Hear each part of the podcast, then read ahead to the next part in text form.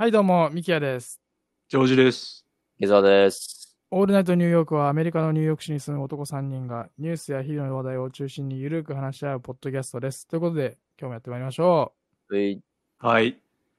まあ、パンデミック、やっぱりまだ引き続き続いてますけど、うん。いろんな業種というか、仕事をしている人たちに影響が出ているっていう中で、あまりこう、光が当たらないというか、まあ、話題に上がらないのが、うん。あの、セックスワーカーの人たちほだと思うんですけど、クスワーカー？うん、まあ、まずそのセックスワーカーの定義っていうところと、うん。あとは、その、そういうセックスワーカーの人たちが、え大会で使い始めてるサービス、う。うん。うとん。いうののこの紹介とかも含めながら、ちょっと今日はその辺を話していこうかなと思いますはいはいが。はいははーい。どうでしょうか？ミキヤくん経験豊富そうだからね。そうい。ですね。そうそうそうそラジオで話せる範囲で頼むよ、それちょっと。話していきたいと俺 P 入れなきゃいけないから、編集でさ。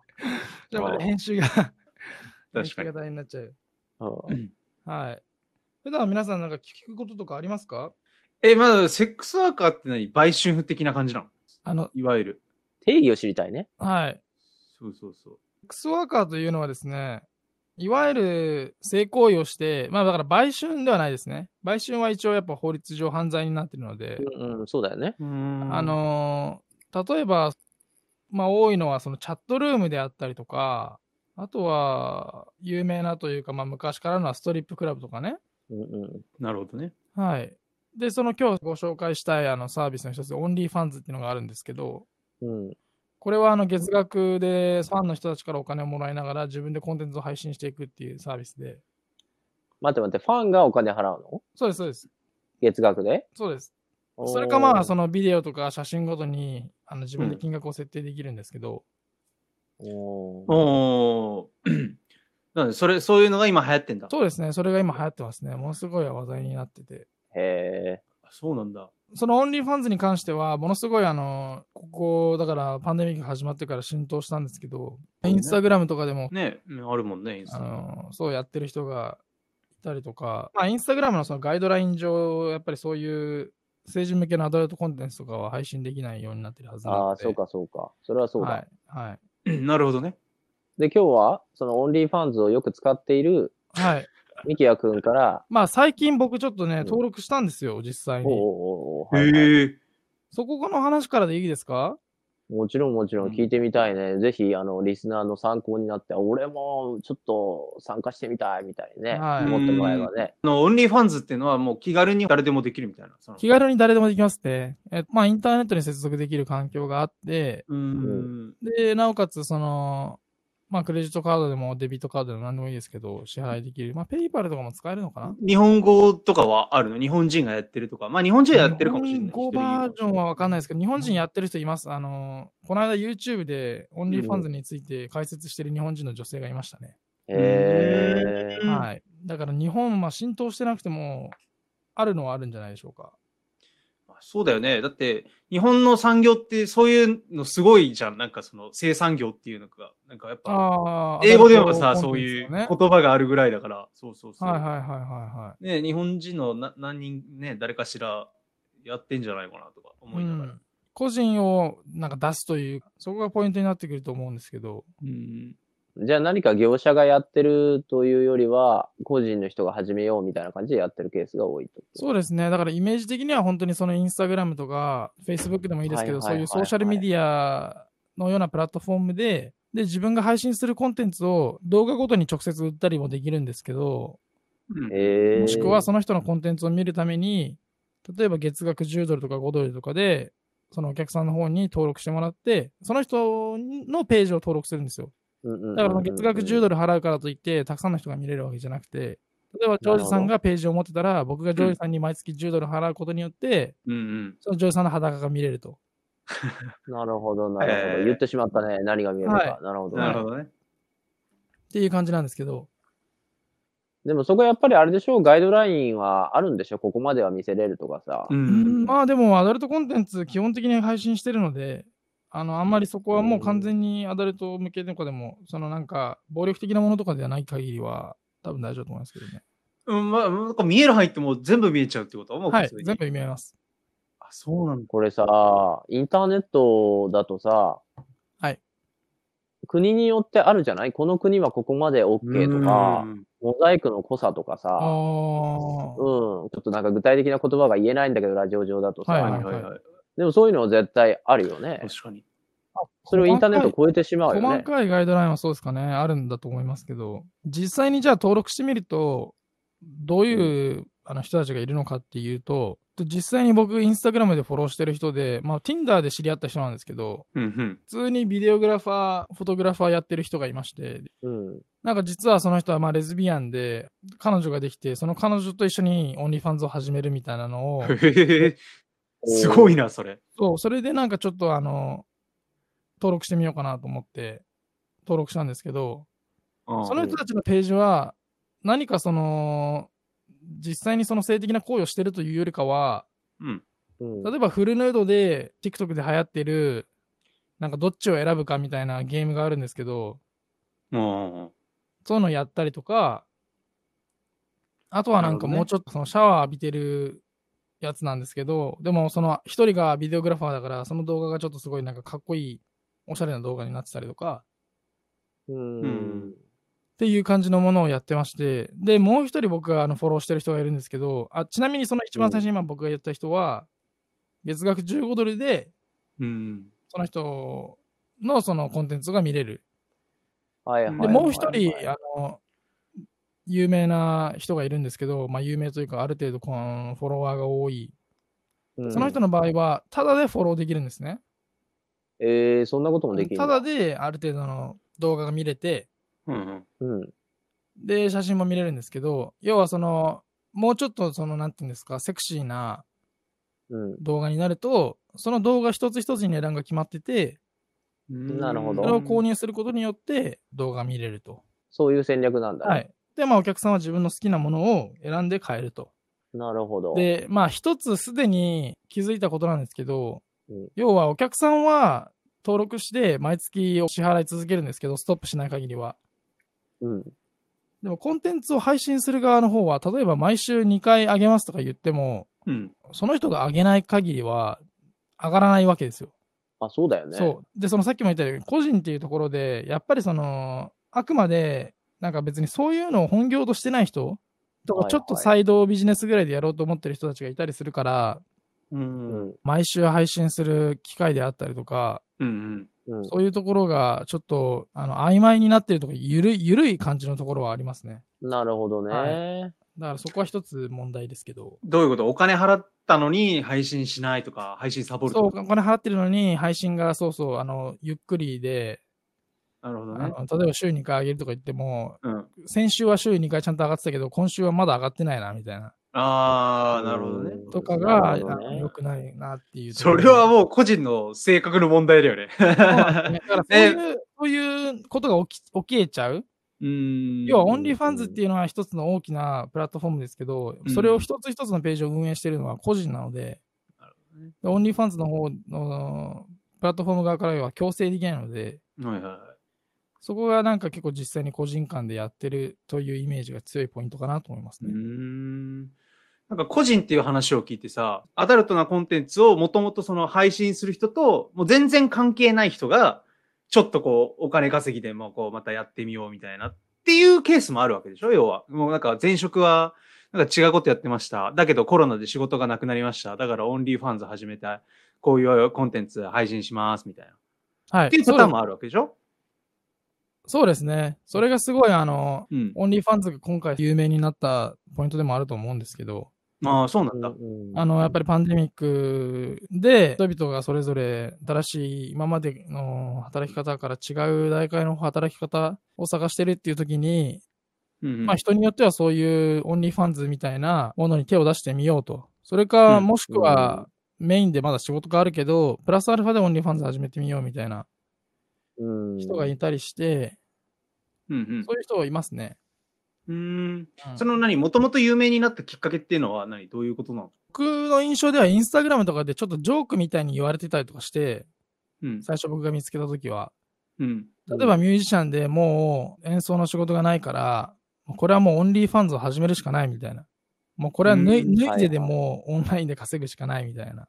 うん。なるほどね。っていうのが、あの、結構そういうのをよく見て、なんだろう、オンリーファンズって思って調べたら、あの、そういう配信するプラットフォームなるっていうことが分かったので、そこで脱いだりしないで自分の音楽を配信したり、そこはライブが中心なんでしょ？なんだかんだ言って。ライブをやるんだけど、その自分の作った動画とか写真っていうコンテンツもグッズみたいにして売ることができるっていうイメージだよね。いや、多分ライブ配信はないですね。実装されてないですね、まだ。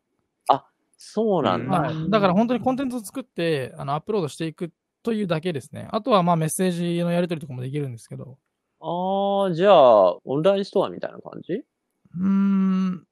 ただそれが一つポイントなのが、その月額でサブスクリプションをそのページごとにするので、うんう。ん、うん、うん。うんその応援したいユーザーにお金を払う、うん毎月。その一つ一つでそののコンテンツを買うというよりかは、まあそういう方法もできるんですけど。ああ、なるほど。あ、じゃあ何？そのサブスクライブしているはい方のコンテンツは、そこにアクセスすると見放題ってこと？そうです。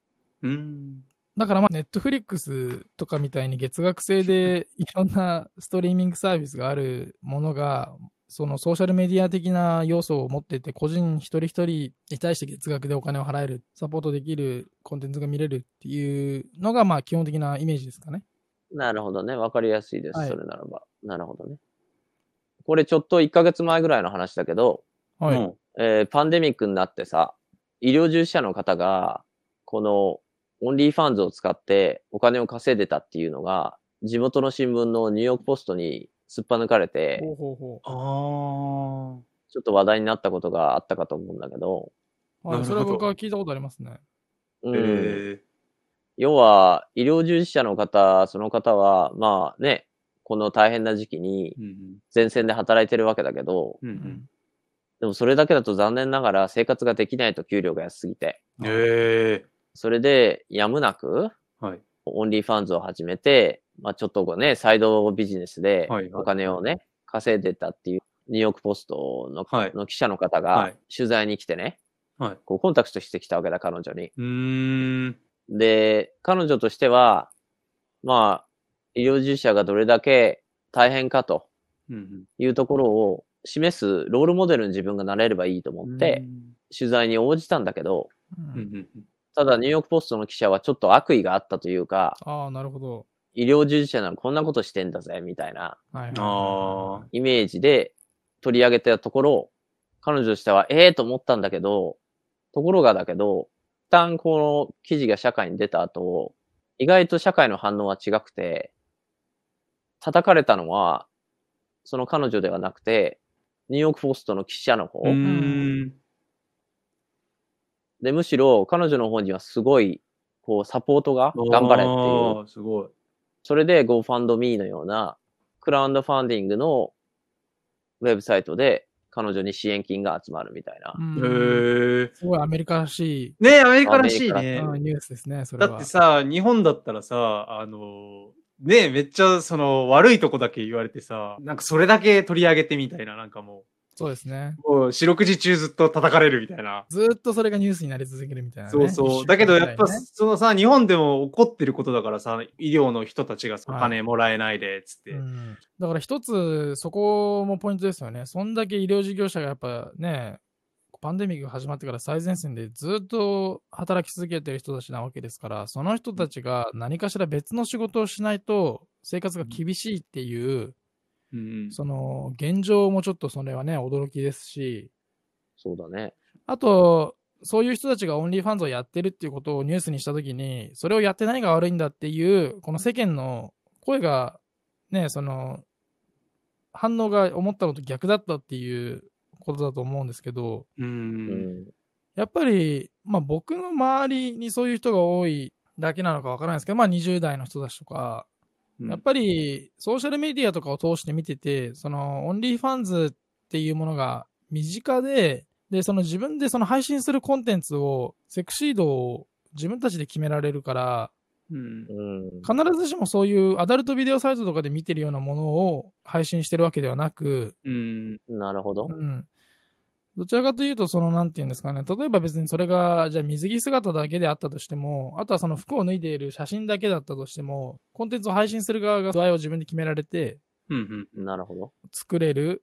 そしてやっぱりアメリカではその、サポートする人に対してそのチップを送ったりとかするっていうのがもともとありますから、もともとあのうん Patreon っていうウェブサイトがあってうん、で、それはまあ OnlyFans みたいなようにその月額でその個人の人たちのページを登録できるんですけどうん、それにはそこ、 Patreon の方はもっとあのクリエイターとかミュージシャンとかそういう人たちが多くて、で、まあ、毎月お金を払うことによって、あの、音楽の配信、うん。動画の配信とか、楽譜の配信とかをしてるんですけど、なるほど。はい。まあ、だから、 Only Fans っていうのは、もともとそういう風なプラットフォームがあったものに対して、そのアダルトの要素をそこに入れた。やっぱりそれが、その世間からは結構受け入れられてるっていうのが、受け入れられてる声が多いかなっていうのが僕の印象です。これさ、アメリカとかめっちゃ厳しいじゃん。性に関することって。そうだね。宗教柄どういうあれでですか、キリスト教だからほら。ああ、はいはいはい。そうそうそう。ねだからその、アメリカに風俗はないっていうのも、そういうのが一因だし。うん。そうそう。全然日本よりね、そういうのは厳しいけど、アメリカ人はすごい、あの、することはするんだな、みたいな。そうですね。アメリカっていう国の風潮がそういう風潮であったとしても、やっぱ国民一人一人っていうのはやっぱりものすごい、ね、今回の選挙でもそのリリベラルとリパブリカンが真っ二つに分かれてるですから、ああ、そううん。うん、やっぱりその、それに対してのやっぱり、個人のイメージと行動っていうのはやっぱ全然違うんでしょうね、多分それに対して。まあ、ざっくり言うと、はい。リパブリカンの方がやっぱり保守と言われるだけあって、ですクリスチャンであったりとかうん、キリスト教的なバックグラウンドが非常に強い、うんうん。そういうののサポートを受けた政治家の方々が多いっていうのもあって、はい。アボーションというね、えー中絶に関しても、うん。基本的にリパブリカンの立場っていうのは反対うん。っていうところがあって、まあ、その性的なところ、今カッシーが言ってくれた性的なところに関しても、うん。基本的にはノーっていうところ。んすごい保守、保守の、もうレッドの、本当に保守の州とかだと、中絶もアウトだし、うん。そういうことは絶対に許さんというところがある中で、やっぱりこういうサービスみたいなのは、うん。なかなか受け入れがたいっていうのがある一方、うんうんそのリベラルの方に関しては、まあ自由と言い方はちょっと難しいけども、こういうところに関しては開放的なところがあって、うんまあそのニューヨークポストの話もそうだけど、すぐにすごい左でね、今ニューヨークで有名な人気が出てるオカシオ・コルテスっていう議員がいるんだけれども、はいはいはい。彼女なんかはすぐその、そのね、医療従事者のその彼女にうん電話をしてね、直接。議員が一個人に、それで頑張れよって言って、そういう激励をしたっていうぐらい、うん。リベラルの方々はそういうことに関して、もうちょっと、関与なんていうか、寛容、うんそうだね。寛容だなっていうのは思うよね。これは本当に真っ二つだよね。やっぱりそこで、なんか僕が思うのは、その、まあ、よ要はそのコンサバティブっていう、まあ保守的な人たちとかって、やっぱりその、例えばその性に関するものに関しては、その一定の、えっと、取り扱われ方をした方がいいとか、まあ、も物事何でもそうですけど、これに対しては一定の我々は取り扱い方をした方がいいとか、ってあると思うんですけど、なんかやっぱその、ね、その議員がそういうふうに個人に言うっていう話とか聞くと、うんやっぱりもうなんか、本来もうなんか確立されてるサービスというか業界があって、で、なおかつその、みんなそれが必要としているのであれば、例えばその性に関するものっていうものをな、後ろめたことはないんじゃないかっていうことですよね。多分そういう人たちが言わんとしてることは。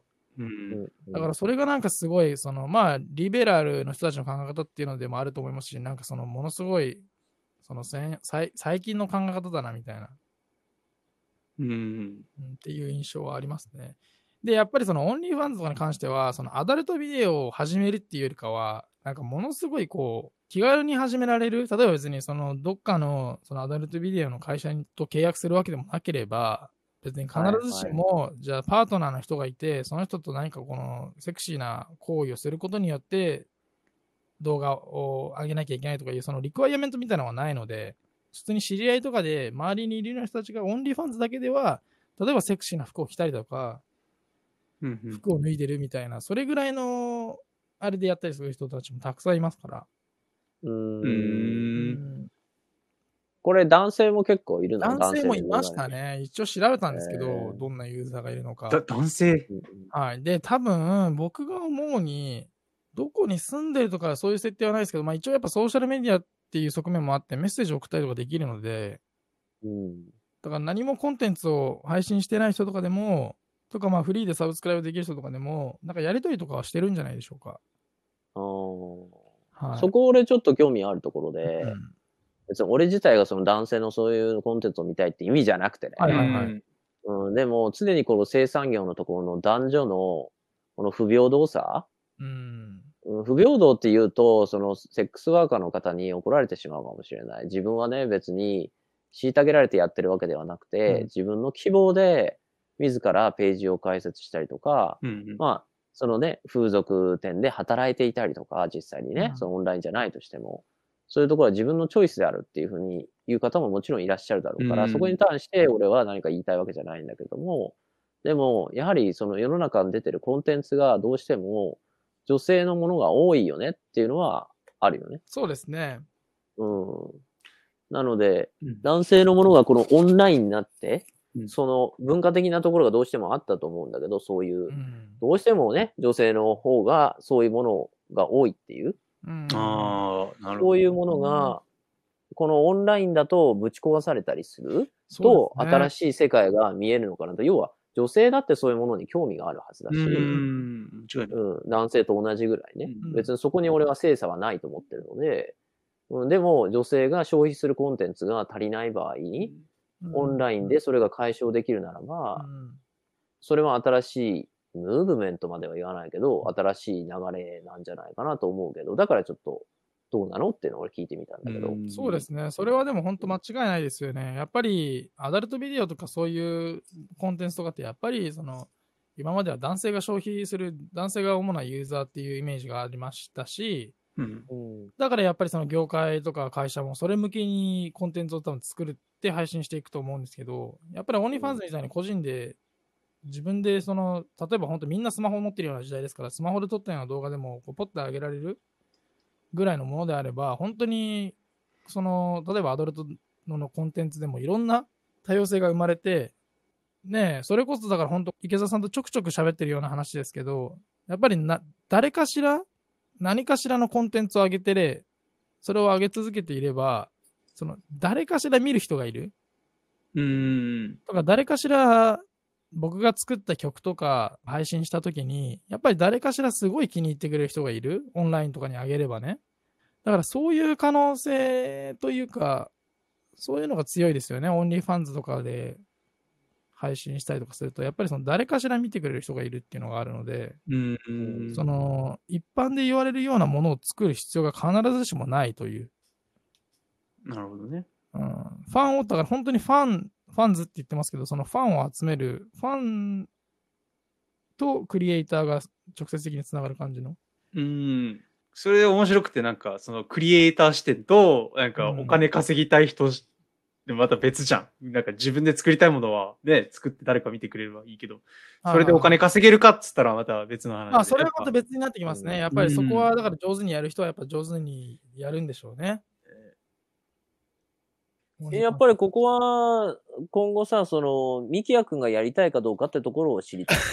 ああ、なるほど。うん、だって興味があって見に行ったわけでしょそこは自分でやはりその、そういうのも一つ、こう、資金源として、はいはいはい。アーティスト活動のはい。重要かな。また、その、資金源というか、その、うん自分のアーティストとしてのコンテンツを配信するにあたって一つ重要な、こうプラットフォームになり得るんじゃないかっていうところで、うん。ミキヤ君は多分覗きに行ったんだと、俺は思うから、うんその、下心だけじゃなくてねそう。ですね。うん。なので、自分だったらどう活用できるかっていうことを、もし考えてたら教えてほしい。だから、例えば今、TikTok で、はい。ミキヤ君さ、まあたまに上げてるじゃない？自分がさ、こう、あの、ドラム叩いてんの。まあかっこいいわけだ、あれはさ。ありがとうございます。で、あれにファンがつくわけだよね。うん。だけど、もっと違うミキヤ君を見たい方はいるかもしれない、ね。マジっすか？そう、ミキヤ君の、めっちゃ赤裸々な、なんか、なり、そういう。そう。やっぱドラムは好きなんだけど、そう、なんかわかんないけど、上半身裸で、はいはいはい。ね、ミキヤ君鍛えてるし、はい。上半身裸で ドラムを叩いてるところの方が、ただ単に TikTok のあれを見るより全然いいと。なるほどそのミキヤを私は見たいんだけどっていう。ねだから、要は違う層のファンを獲得するっていうところになってますよね。そうそう、もう何十万でも払うと、そう見られたら。なるほどね。それすごい面白いですね。私のその性的なね、その欲求をはい。叶えてくれつつ、かつその音楽としてのね、魅力もあって、ミュージシャンの合わせ技でもうこのアーティストから離れることは私はできないっていうレベルに持っていける、新しいジャン新ルというか。しいミュー。ジシャンすぎませんか、それは。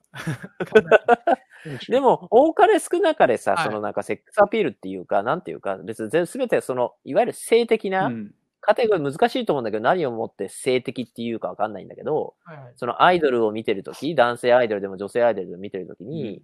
そういう面っていうのがどれだけあるのかっていうのは、ちょっと難しいラインじゃないそれはさ。みんながみんなジャニーズのなんとかくんとか、女性のアイドルとか AKB とかを応援してるときに、必ずそういう面は、それは違うんですと、その、いわゆる性って言われるところとは外れてるんですとは言い難いところがあると思うんだよね。ちょっと一瞬、いや、うんっていうところもあると、それも俺もうんと思いつつ話してるけれども、でも、そういう面を持ってるファンもいたりとか、うんそういう面で見ている。ね。見てたりとかね。そう。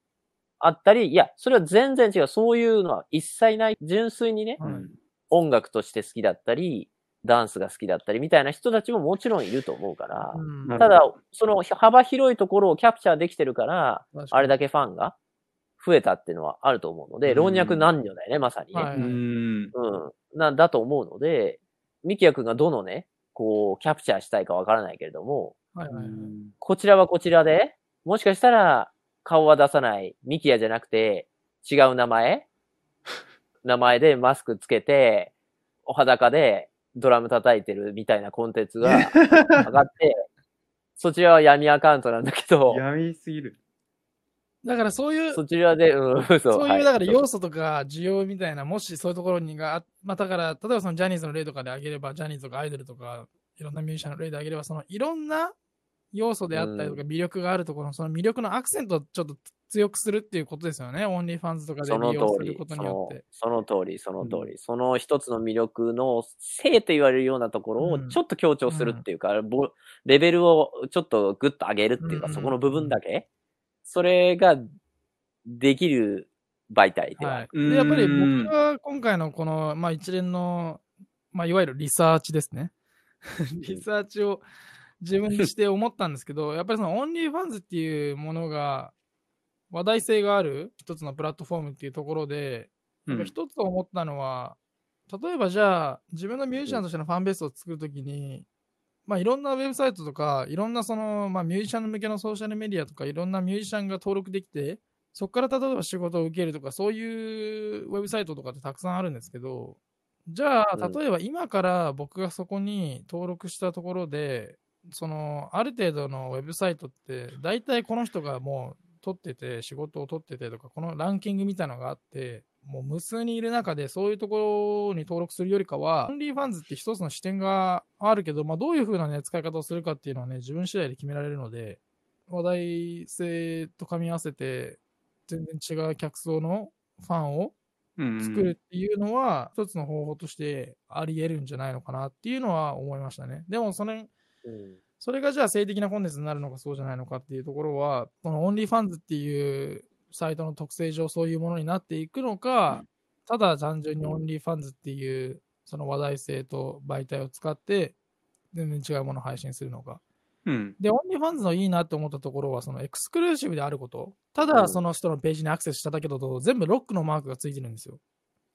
はい。でも、例えば何百本ビデオがあるとか、写真が何枚あるとかっていうのは数字だけ出てるんですけど、うんうん。うんやっぱりそこにお金を払うことによってアクセスできる、その自分でしそういうしないとアクセスできないっていうところは、その exclusive な感じはやっぱりお客さんがよりかき立てるんでしょうかね、その人のコンテンツうを見たい。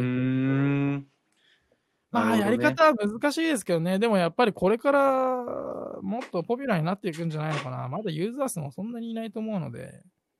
じゃあ今参入する参入するタイミングですね。タイミングはタイミングだよね。グ。あの、日本人の方で、うん。あの、 OnlyFans をやってらっしゃる方がいるんですけど、その人がフォーカスしたのは、そのフェティッシュ系動画と呼ばれるようなもの。フェティッシュ系？はい。なんかフェチとかあるじゃないですか。あなんとかフェチあ。はいはいはい。そういうフェチにフォーカスした動画で、で、その人インスタグラムのフォロワーだけどうん9000何人がいるんですけど、 OnlyFans のトップ何パーセントに入ったらしいんで、その人は。へえ。すごい。そうそうそう。すごいですよね、そういうすごいね。でも日本人は人気あるって、なんか一般的に言われてるからさ。ねそうそうそうそう。参入しやすいっていうかさ。だからやっぱり、まあ、その今回そのパンデミックとかで、うん。これからの新しい仕事の仕方であったりとか、確かに、ね。なんかいろんなものがオンラインに移行したりとか、うん、あとまあクリエイター、アーティスト、まあ、個人がね、うん本当に別に何かクリエイターとかじゃなくても、個人がそういう OnlyFans とかで何かを作って配信することによって、そこで対価を得たりとか、そういうなんか新しい働き方がどんどん生まれてきている中で、 OnlyFans っていうね、この違う角度のはい。ものがあるっていうところなんですけど、一ついいっすか、僕。はい、ぜひ、はい。あのー、始めてみようと思いました。いやいや、全然全然そんなことはないんだけど、これって、うんえ英語ができないとダメ前提、これ。何動画上げるにしろ全部え英語の方がいいってことだよね。えっ、と、ちょっと待ってくださいね。日本人の人がこういうサイト知ってるのかって言ったら多分ノーだから。マニアだったらあれかもしれんけど。俺全然知らなかったし、その OnlyFans とか。あねえで、それで日本語だけだったらさ、えっ、なかなかと見、てもらえないんじゃない？はい、そちらのことに関してはですね、はいえー全く問題ございません。言語はですね、 English、Chinese、ポルトガル、スペイン語、日本語、 Korean、インド、 French、German、Italian、Romanian、Arabic、ウクライナ、ロシア語と、この豊富にね、言語をすごいね。すごい。すごいね。あのこちらはもう、もしね、これを聞いた日本人の方で、あ、ちょっと興味があるな、見てみるだけでもね、うーん。いれば、うん日本語でアクセスできますので、うん。ぜひチェックしてえいただきたいと思います。ー、俺はね、どうどんな感じになってるかちょっと興味はあるから。オンリーファンズ、ハウメニーユーザーっていうのは、ちょっと一つだけそこは言っておきたいです。うん How many ユーザー、ねどのぐらいユーザー数いるかってことだよね。はい。えっ、と、現時点ではい。50 million なので、5000万人。5000万人のユーザーが register 登録したっていう状態ですね。登録している状態すです、ねごいねまあ、。それがアクティブかどうかって言ったら、また多分全然違うと思うんですけど、まあね、でもすごいね。2019年、パンデミックの前の段階でも、まあうん、700万人ぐらいはレジスターしたみたいですね。うーん。あじゃあ一気に増えたんうんだ、この1年で。そうですね、一気に1年で。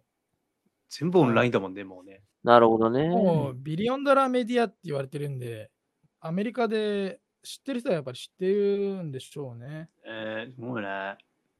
でもね、実際このパンデミックで風俗であったりとか、そういうところに行くことができなくなってしまったっていう現状がある中で、そのある意味闇じゃないけど、日本では例えばパパ活のようなね、ああ。そういうところで働いてた子たちが働けなくなってしまったけど、生活ができないとい。いうところでい、ごめんそれパパ活って OK なんですか？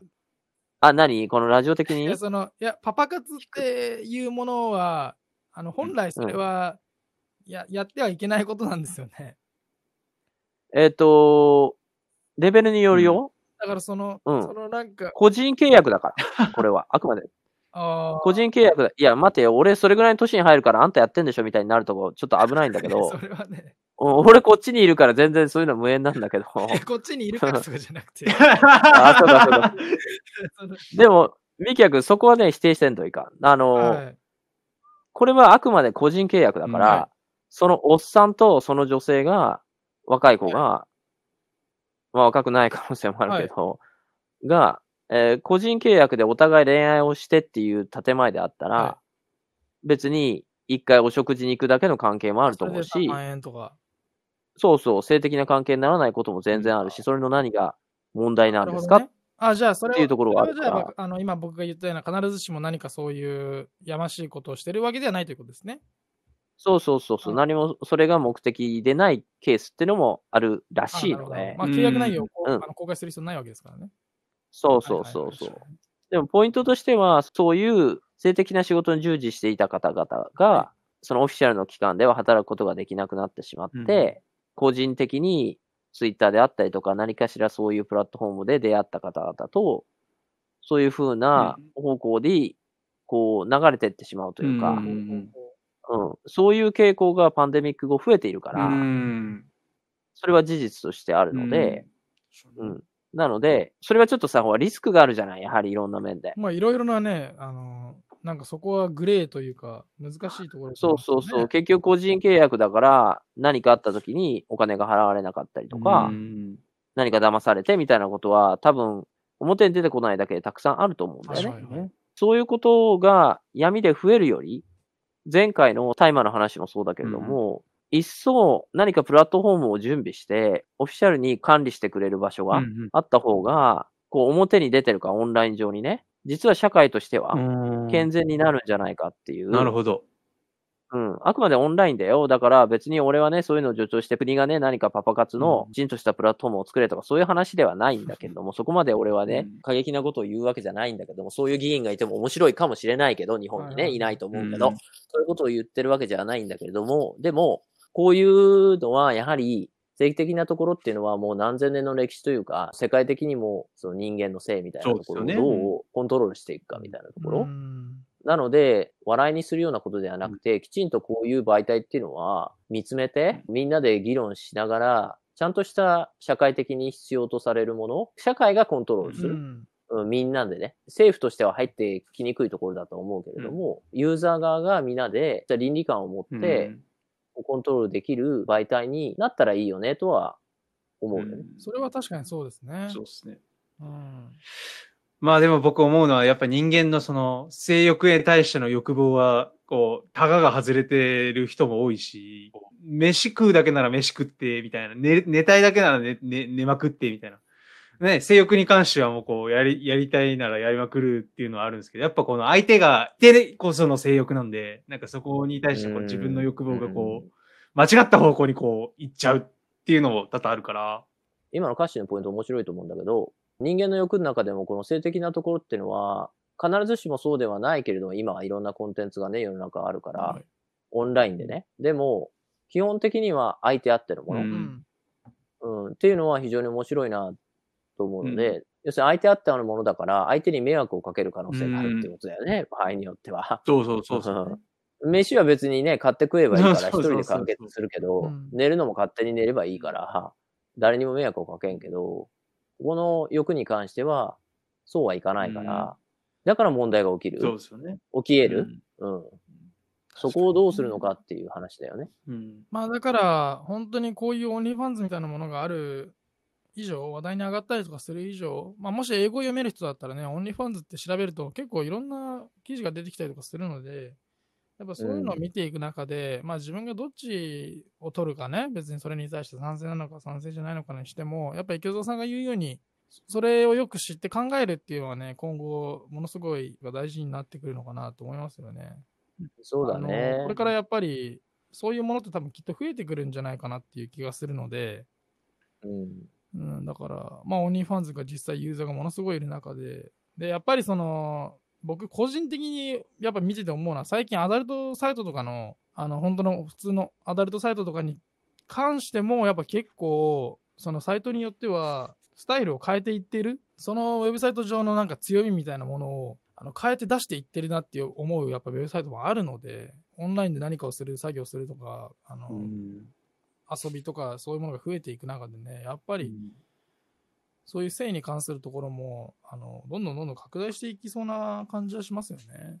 ちょっと話がそれるというか、その今言ったように、アダルトビデオのウェブサイト、うん、これはだから OnlyFans とかじゃなくて、もう本当のがっつりしたアダルトビデオのウェブサイトとかで、最近あるのは、まあ、あるウェブサイトでは、もう本当に結構ユーザーベースで作られていってるところがあって、あの、まあ、いろんなウェブサイトがあるんですけど、その一つものすごい有名なところは、その配信されてるコンテンツが、ユーザーが作ったかなりそのクオリティの高いものでね、それに関しては、うん、もう本当に、だから YouTube みたいな感じで、かなりクオリティの高いコンテンツをあのユーザーがどんどんどんどん上げていってて、それがメインのコンテンツになってるっていうのは多いですね。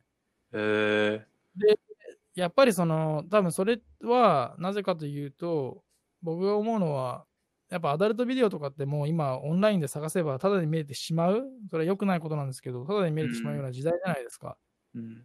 で、やっぱりその大きな動画サイトって、本来、その著作権に引っかかるようなものであるというか、これあってはいけないもの、うん、そこのウェブサイトに上がっていてはいけないものが多かったりするんですけど、だからそういう動画をサイト側が一気に削除して、もともとその多かったユーザーベースのコンテンツ、露出の頻度を上げることによって、そのウェブサイトがもうちょっと健全なものというか、あの、なんていうんですか、ちゃんとになりますし。健全なものっていうのね。そうそう。あとまあ、もともとそのウェブサイトが持ってる強みみたいなものを、生かした感じで、だから最近もその同じような単語を入れても全然表示される動画が全然違くて、うん。そう。だからそこが変わってるなっていうのはね、ちょっと思ったっていう話なんですけど、そうなんまあ特定の有名なサイトっていうね。そう特定の有名なサイトなんですけど。ほとんど規制が入ったりするのって、そのミキヤ君の言ったポイントが多いと思う。性的なコンテンツでアウトっていうところもあると思うけれども、それ以上に、判権であったりとか、うん、そういうものを無視して、そのサイト側がアップしてしまう。うん。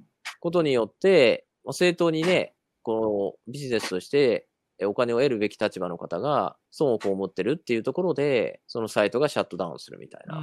うん。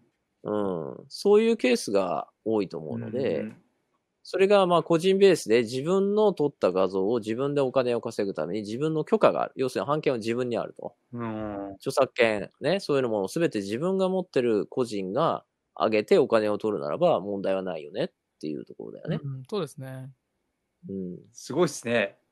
なんか、そういう、自分でアダルトな動画を作ってしまおうみたいな。そうそう、だからもう技術的にも、その YouTube もそうだけど、ハイクオリティなものが撮れる時代になってきたから、そのカメラの質といい、なんといい、自然にパッとね。で、やっぱスマホの登場はね、やはり革命的だったわけで、インターネットとすぐ繋いであって、パッと撮って、パッと上げられる。それを全世界の人が1秒後に見れる。そういうのは後押ししてはいるよね。うん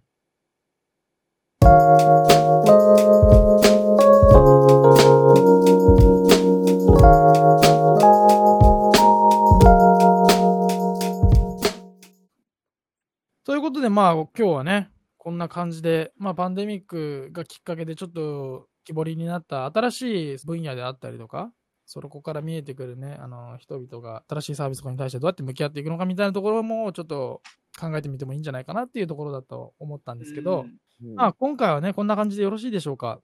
で、あの、いつもね、忘れちゃうんですけど、あの、お便り。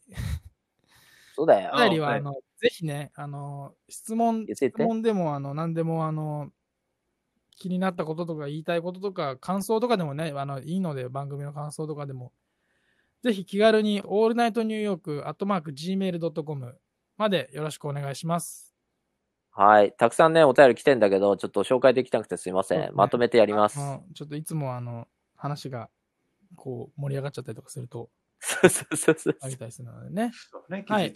えっと、アドレスも概要欄の方にも一応アドレスがあるんですよね。うん。とそれとね、個人のソーシャルメディアであったりとか、そういうところもチェックしていただきながら、ジョージさんのね、TikTok も毎日サックスの動画が上がってるので、そうだよ、あれ見て、みんな。そこら辺もね、もうちょっとね、あの、別、また次回掘り下げていきたいと思うんですけど。はい。今回そんな感じで。はい。ありがとうございました。はい。またね。